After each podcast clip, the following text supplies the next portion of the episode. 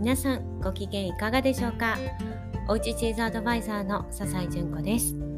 このラジオではおうちチーズの楽しみ方のヒントや私の日々の気づきなどをお話ししています。さて今日はですねおすすめの本をご紹介したいと思います、ま、本といってもこれはお料理本なんですけれどももう最近ねこれはめちゃくちゃいいなとね改めて実感している本があります。でこれはねあのうちの長女がもう全然お料理をね今までしなかった長女がコロナ禍になっていやもうこれだけね全然料理をしていないといざね自分が一人暮らしになった時にちょっと怖いと自分でも生きていけるように、えー、この機会に料理でもしてみようかなと言って、えー、自分でね探して買った本なんですけど、えー、その本がですね小田真紀子さんの料理の基本練習帳というですね初めてでもとびきり美味しいというふうにね書いているんですけど、うん。あね、あのこういうね、まあ、料理の基本の本っていうのは、まあ、たくさんあるとは思うんですけれどもでこれを買ってね娘は、えー、結構ねそうですね2年ぐらい前からねちょこちょこ作ってくれるようになったんですけど改めてねこの本いいなっていうふうに本当に思ってるんですね。で私も夫もそうですけれども割とね小さな時からまあ見よう見まねでねあの料理をしてきてで実家はお互い田舎で採りたてのお野菜があって、まあ、そのお野菜がたくさんあるからじゃあどうしてお料理しようかなみたいな感じで、え、おばあちゃんが作ったりとかねお母さんが作ったりっていうねお料理をねなんだか参考にしながら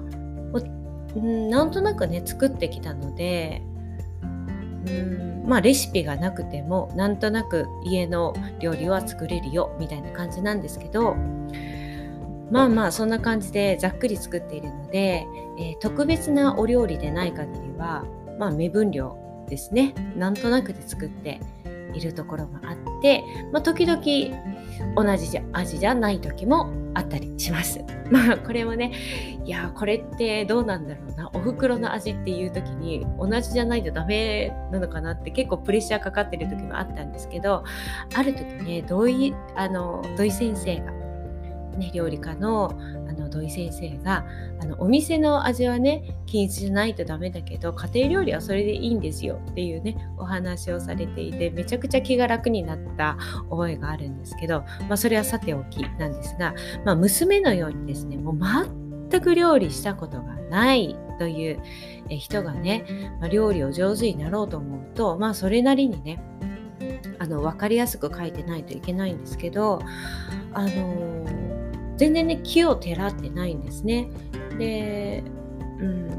なんだろうでその娘のように本当に初めてっていう人にもあの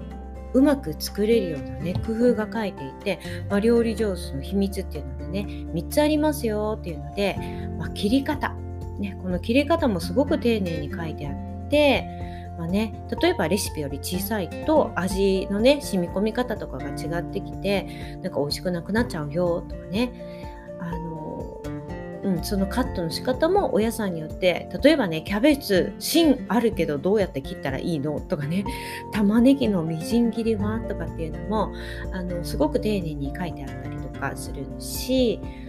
えー、そうですね。あと料理の、えー、秘密料理上手の秘密の2つ目ということで道具を知ると、えー、料理が楽しくなるよということでこういう、えまあ、例えばねフライパンお鍋のサイズで例えばあの適当なね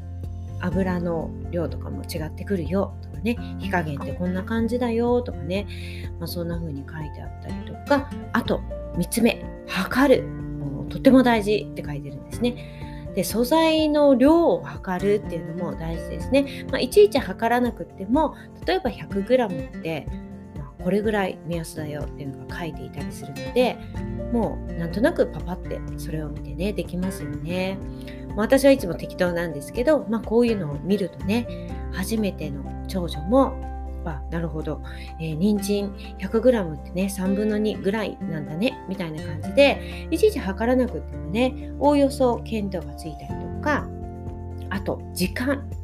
まあ、これもね結構大事だったりするんですけどまあねあのそんなね基本が書いてあってあとはハンバーグだの、まあ、豚汁だのっていうふうに出てくるんですけどいやこれがねあの理由とともになんでこうしなくちゃいけないのかっていうのが非常に分かりやすく書いているんですね。で何がびっくりしたかっていうとね野菜炒めなんですよ。娘がこの本を見て作った野菜炒めが全然水っぽくなくって甘くて非常に美味しかったんですねもうシャキシャキしていて「え何これ?」って言ったんですけど、うん、でそもそもねその野菜炒めを初めてやっている時にいやそれはね焼いてるって言うんだよ。これ野菜炒めだからね。ジュージューねこう何て言うんですかね。お箸でねこうかき混ぜながら炒めないといけないんだよって私が言ってたんですけどいやいやそうじゃないんだよ。これ本に書いてあるんだよってね。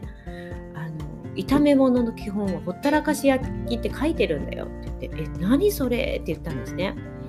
で普通は炒めるってこう強火にしてジュージューってこうね勢いよくなんかこう混ぜるじゃないですか。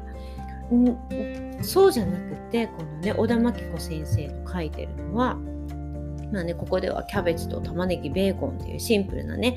材料なんですけどまず、えー、油ね熱してベーコンと玉ねぎ入れてその上にキャベツを入れてね2分動かさずにそのままの状態で焼く。もう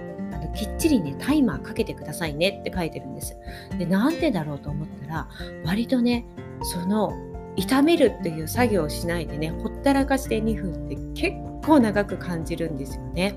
なので私もきっちり2分を測ってやってみたところえ大丈夫なの？こんなにほったらかしでっていうぐらいに、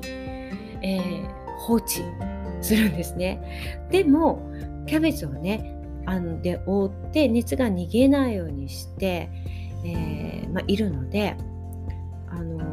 まあ、野菜の水分でねが出てくるので、まあ、焦げつく心配がないっていうことなんですね。うん、で何でしょうまあ普通だったらシャシャシャってねこう焼きたいあの炒めたいところなんですけど家庭のねコンロじゃねちょっとね火がね火の強さが足りないらしいんですね。でなのでこのほったらかして焼くことで食材とフライパンのこう接触時間長くして効率よく火を通すことができるということなんですね。いや本当にそうなんですね。でそこからこうねえー、何回かに分けてね定規を返して最後強火でこう水分を飛ばすように炒めたら出来上がりっていうことででこれを見てねうちの小学生の息子が2回作ってくれたんですけどめっちゃくちゃ美味しかったです。いやもうこれはねすっごいびっくりしてうわ息子が作ってもこんなに美味しいんだって言ってねでそれから息子もこのお姉ちゃんの本を借りてあの野菜炒めをはじめねちょっとお料理をね丁寧にねちょっと作ってくれるように、えー、なりました。で娘もこれを見てね、えー、いろんなの作ってくれましたね。例えばチャーハンとかもパラッパラになるしえー、なんだろういろいろ作ってくれたの。あコロッケもね得意料理になったりとかあとオムライスもねすっごい絶品なんですね。いや